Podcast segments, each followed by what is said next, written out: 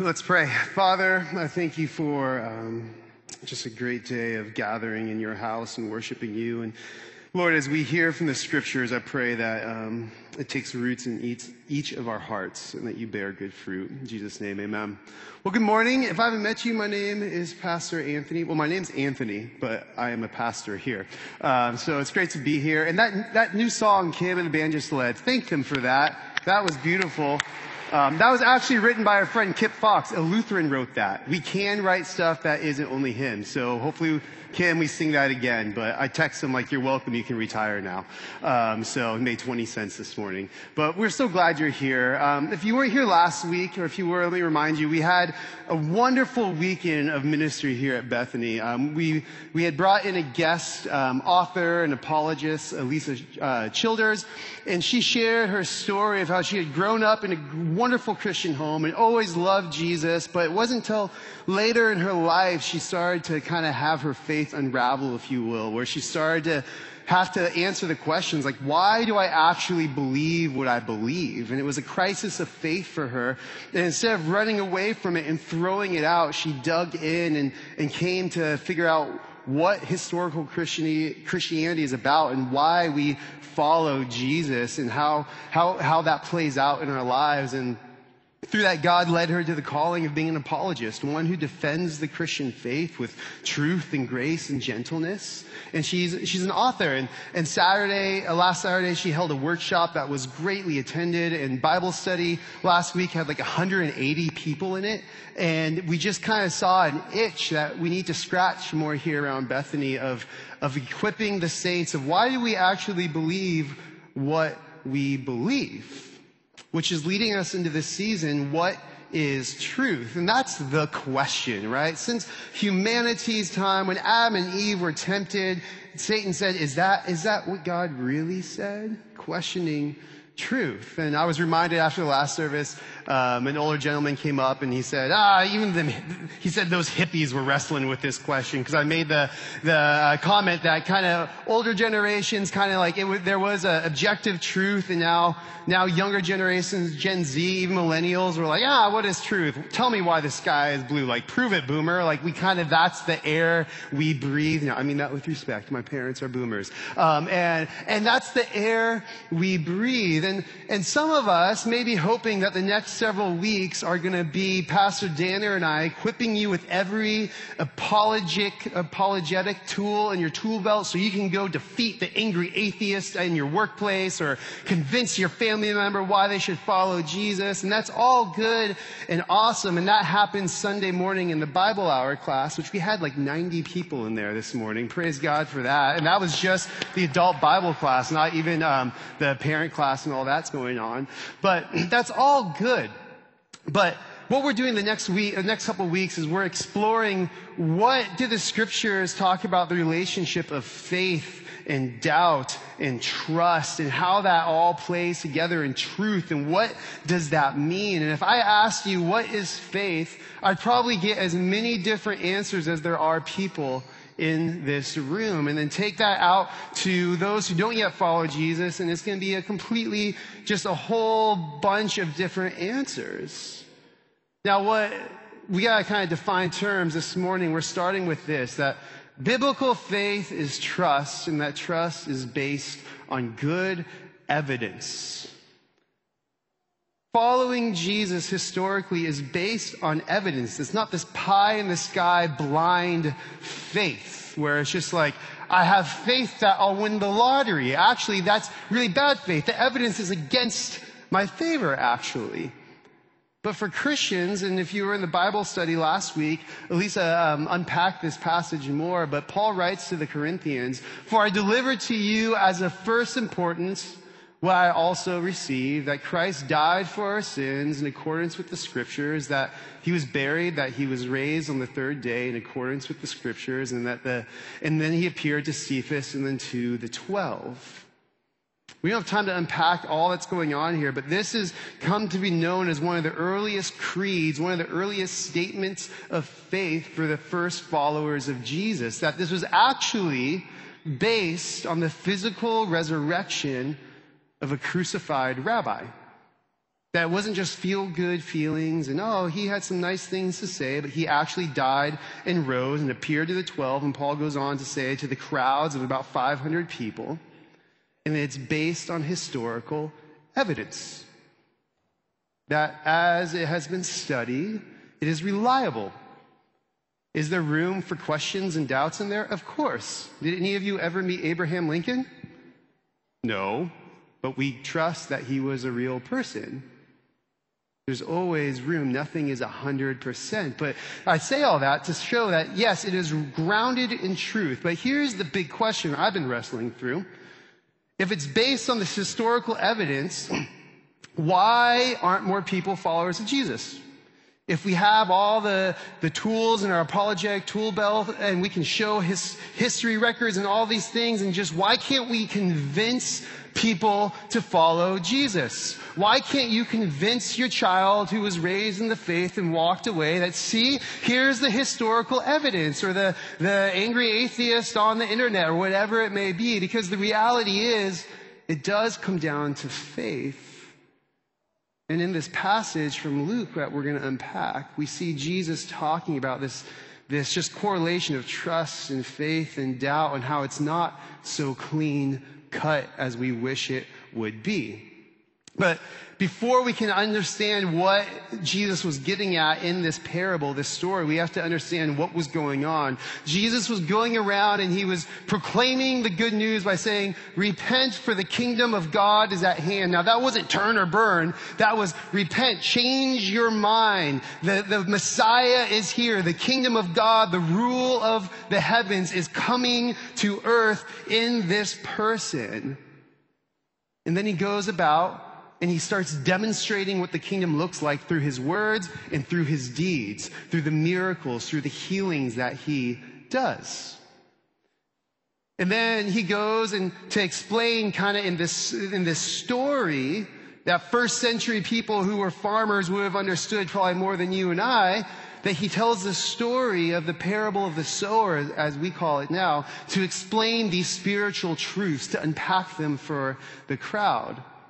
I'm not going to read the whole thing again, but um, the kind of the main elements here. The sower in this parable is who? God. Thank you, Jim. This is the third one. Good time. You got it. You got it down this time.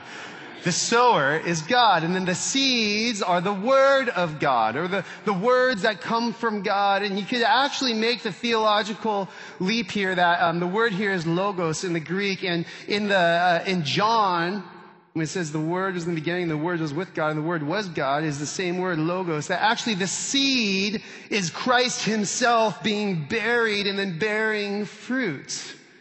And then you have the various soils. And the first one is this path. Imagine just slaughter lane and you take seed and you throw it on there and, and people don't receive it. The birds come and eat it up and no fruit comes from those seeds. Or imagine just um, a rocky path. There's dirt underneath, but it's covered in rocks, and you throw the seed on there, and they start to spread up. But Jesus says, but because temptation comes, that fruit never bears, and those who hear it receive it, and then it falls away. Or think of a field where there's soil, but the seed's thrown on there and it's choked out by the weeds and, and the, the thistles and the thorns that are there. And those people hear it and receive it and start to, to bear fruit, but because of the worries and even the pleasures of the world, the fruit does not come to maturity and it falls away. And for many, that might be kind of our culture where we, where we live, we just have so much stuff that the pleasures of the world choke out the faith we've received in our baptisms. And the last one is the good soil. But Jesus says the farmer throws it on the good soil and it grows and bears fruit with patience. Now, some common, popular, not even wrong ways of interpreting this parable is kind of like what's the seed of your heart? What's the soil of your heart? Is it rocky ground? Is it the path? Is it th- the thistles and thorns, or is it good soil? And, and that's not all wrong. It, it might be a good diagnostic tool for you where you're at in your faith journey of, man, are the worries and the pleasures of the world choking out this faith? If you're sitting here going like, I'm just good soil, look at all this fruit, you, you're not, that's actually, you're not good soil then.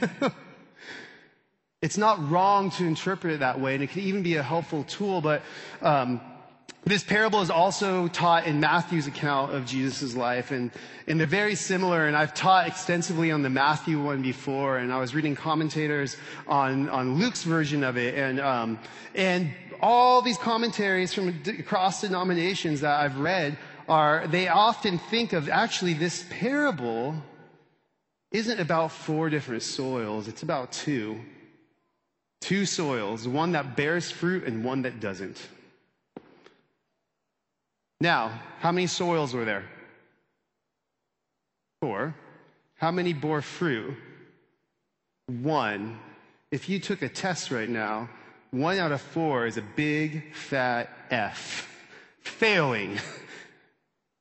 What many commentators speak to about this parable is that this parable is actually to help us see that the kingdom of God does not look successful on the surface most of the time. One out of four times the seed bears fruit.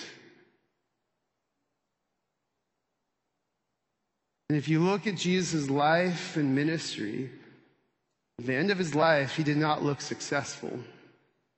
He was naked, hanging on a cross, being mocked by the people who were days before hailing him as king of the Jews. Then he dies and raises from the grave, and it's not boom, it just overtakes the Roman Empire. No, it's a slow, small little group of people called the Way that start to devote themselves to the resurrected Messiah. And over generations, thousands of years, it's become a global movement of reality of what the kingdom of God looks like. And I've been wrestling through this text of like, what, you might be thinking, oh, what does this have to do with apologetics and faith and doubt and, and trust? Same here. I've been wrestling through this text saying, God, what do you want people to hear from the scriptures? Now, every time I go to preach, I'm desperate for the Lord to speak. But this last few weeks, I have been so desperate saying, God, what do you want to say to the people of Bethany in this place at this time in this season of our church? And I don't say this lightly, by the way, I kept sensing I'm going to say, hear from the Lord. Not I heard an audible voice, but just this, this weight on me that, that, that the first is this don't harden your heart. Now, what I mean by that, we actually, I'm hearing this because of the text that if you notice when Pastor Danner was reading through Luke's account, there was a part where, um, paraphrasing, don't harden your hearts or, or uh, close your eyes, but it's in parentheses. And actually, Jesus, in the midst of this parable, is quoting the Old Testament. He's quoting Isaiah, and in Matthew's account, we see it played out a little bit more in detail. And we read, Indeed, this is Jesus saying, in their case, the prophecy of Isaiah is fulfilled that says, You will indeed hear, but never understand, and you will indeed see, but never perceive. For this people's hearts have grown dull, and with their eyes, with their ears, they can barely hear, and with their eyes, they have closed lest they should see with their eyes and hear with their ears and understand with their heart and turn, and I would heal them. Super uplifting. Now, Jesus is quoting Isaiah Isaiah was an Old Testament prophet who was called by God to go proclaim God's word to the nation of Israel. And over and over and over, he would proclaim, and over and over, they would harden their hearts, so much so that God sends them into exile to be under the rule and reign of Babylon, to, to, to be uh, basically persecuted under them because of their hardness of heart. And then Jesus now, by quoting the words of Isaiah, he is standing in the place of Isaiah looking at the crowds who is made up of who? The people of Israel. The same people generations later saying, Don't harden your hearts. The Messiah is here. Listen, pay attention. The kingdom of God is at hand. The people that were called to follow Yahweh at the time of Isaiah, following Yahweh was not popular. It did not cause them to move up into the right in the social sphere.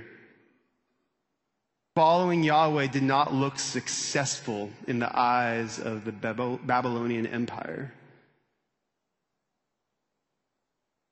Now, you and I, through what Christ has done, we are the new Israel. We have been grafted into the family of God, and now we are called to follow Jesus faithfully and shine as a light to the nations. But here's the thing following Jesus in our culture, while we are not under persecution, is a lot harder than it was 10, 15, 20, 30 years ago before being a Christian probably helped you move up into the right at your company. Oh, he's a, he's a Christian. He's a good, honest guy, or she's a faithful, hard worker. But now that's not always the case, especially in a city like Austin. Even moving from Dallas, Dallas, it was like, oh, what do you do? Oh, I'm a pastor. Oh, my mom and dad and dog are a pastor at, so-and-so church on the corner. And I moved down here and people ask, we're at the playground with my son, like, oh, what do you do? I'm like, oh, I'm like, I'm a pastor. They're like, oh, that's cute. Come on, Johnny. He's, he's weirdo. We have no friends on the playground. my wife's company has their Christmas party tonight in almost February. And and I'm like, oh no, people are going to ask what I do. Can I say, like, oh, I'm a consultant, I deal with things, right? I don't, like, do I, oh, what do I do? It costs us something now. And that's at the macro level. But if we zoom in to Bethany and our church here, I've been in Austin for nine months now. I've had the honor and pleasure of, of serving you with Pastor Danner and the rest of our staff. And to me, Bethany is a massive church. This worship service alone is twice the size of my former congregation. Not the building. I mean, our whole building would fit where you're sitting, but the amount of people but the reality is, like, I'm not trying to be a Debbie Downer, like, Bethany's not as large as she used to be. I've seen pictures, people have shown me pictures with lamenting, like, when this place was standing room only every single week. You look on the pictures and it's just filled with young families. Many of you as small children on those walls. And it's easy to look around and get discouraged and start wondering, like, God, are you up to anything? Is this worth it? And start having doubts and questions. I get it. It would be easier to throw in the towel. Like, brunch is way more fun than worship. Your kids' activities can easily overtake your schedule in all aspects of life. And our culture wouldn't blame you. And heck, at times I wouldn't blame you. But I really believe God is saying to us don't harden your hearts. Stay in it. Because Jesus was speaking to the remnant of Israel. And I believe God is moving something in the West, particularly, to his church, his bride, saying, Stick it out. Don't harden your hearts. Now you might be thinking like, okay, don't harden my heart, but like, how do I do that? Is he saying just try harder, believe more, stir faith? Oh, I believe, I believe, I believe. And that's not all bad. But the other thing I really believe God is saying through this parable to us is don't harden your hearts because we have a generous sower. If you look at the details of this, this parable, it's kind of lost on us unless you grew up in a farming community or maybe you your family is from farmers. Like a good farmer would never take a handful of seed, which in that time especially was costly, and be like, Slaughter Lane, gonna bear some good fruit. huh, rocky path. ah, weeds, soil that hasn't been tilled yet. No farmer would ever do that. Jesus is almost making a joke They've been like, aha, you're funny, Jesus. But what Jesus is doing in this moment is he is saying to the people of Israel, and I believe he's saying to us, God is a generous sower and he is not giving up on his people. As dismal as times may seem, as it may seem like we're on the wrong side of history, even God is saying, do not give up because I'm going to continue to sow my seed into the places where you think it is a complete waste of time and energy and watch what I can do. And the part that makes me the most frustrated with this parable is that Jesus explains how the other soils are bad, but he does not explain why the good soil is good. I want to know, Jesus, what makes good soil? What can I do to my heart, to your heart, and help good soil so we can produce fruit? He doesn't tell me, and it makes me so angry. When we hear words like this from Jesus in John 15, he says, I am the true vine, and my Father is the vine dresser. Every branch in me that does not bear fruit, he takes away. And every branch that does bear fruit, he prunes that it may bear more fruit. Notice that. Even if we start bearing fruit as a church, he will still prune us so we can bear more fruit. And I believe, I mean, I could be wrong, but I hear from many other people that serve in churches across our country that God is in the season of pruning the church back so maybe in my son's generation, we see a flourishing of the faith. He says, already you are clean, not because of what y'all did, but because of the word that I have spoken to you. Abide in me and I in you as the branch cannot bear fruit by itself unless it abides in the vine. Neither can you unless you abide or you remain in me. I am the vine. You are the branches. Whoever abides or remains in me and I in him, he it is that bears much fruit. For apart from me, you can do what? Nothing. Bethany, what if what we're called to do is simply abide in Jesus. Pastor Dana and I have been going to conferences on like the future of the church and all these things and and like I can't trust anyone on the stage that's talking about it because no one's ever lived in this time. They're like, this is the future of the church. I'm like, you're lying. You have no idea. Like you've never lived in post-COVID, post-Christian America. But yet we go anyways. And yet here I am saying, here's the future of the church.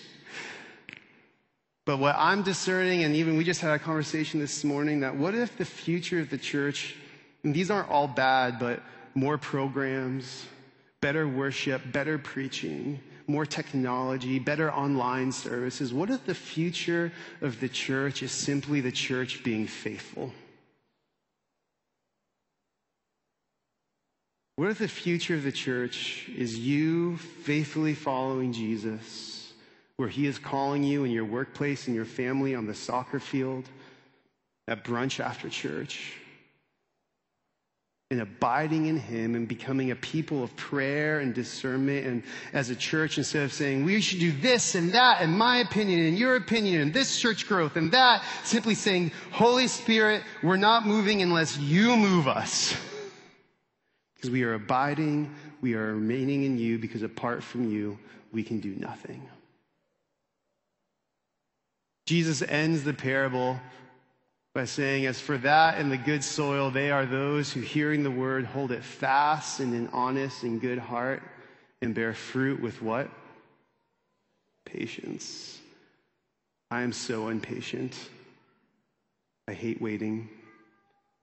I want to look more like Jesus now, not when I'm, Lord willing, 80. I want you to look more like Jesus yesterday. I want our church to be full three months ago. But that's not how fruit comes to fruition. It's with patience.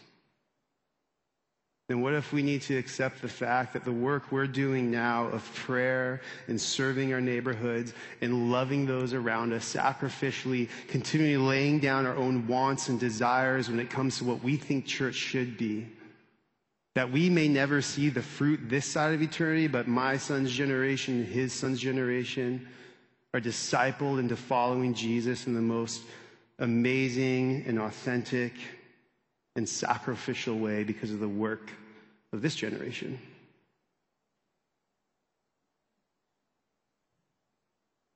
With patience. Bethany, may we not harden our hearts because we have a good and generous sower. God, I thank you for my brothers and sisters, and I thank you for the scriptures that you speak to us, Lord. Lord, I pray that falls, your word falls on good soil, and that anything I've said that is not from you, it just kind of goes in one ear and out the other. But Lord, I pray you continue to stir your church in the West and Bethany here on Slaughter Lane to love and serve sacrificially.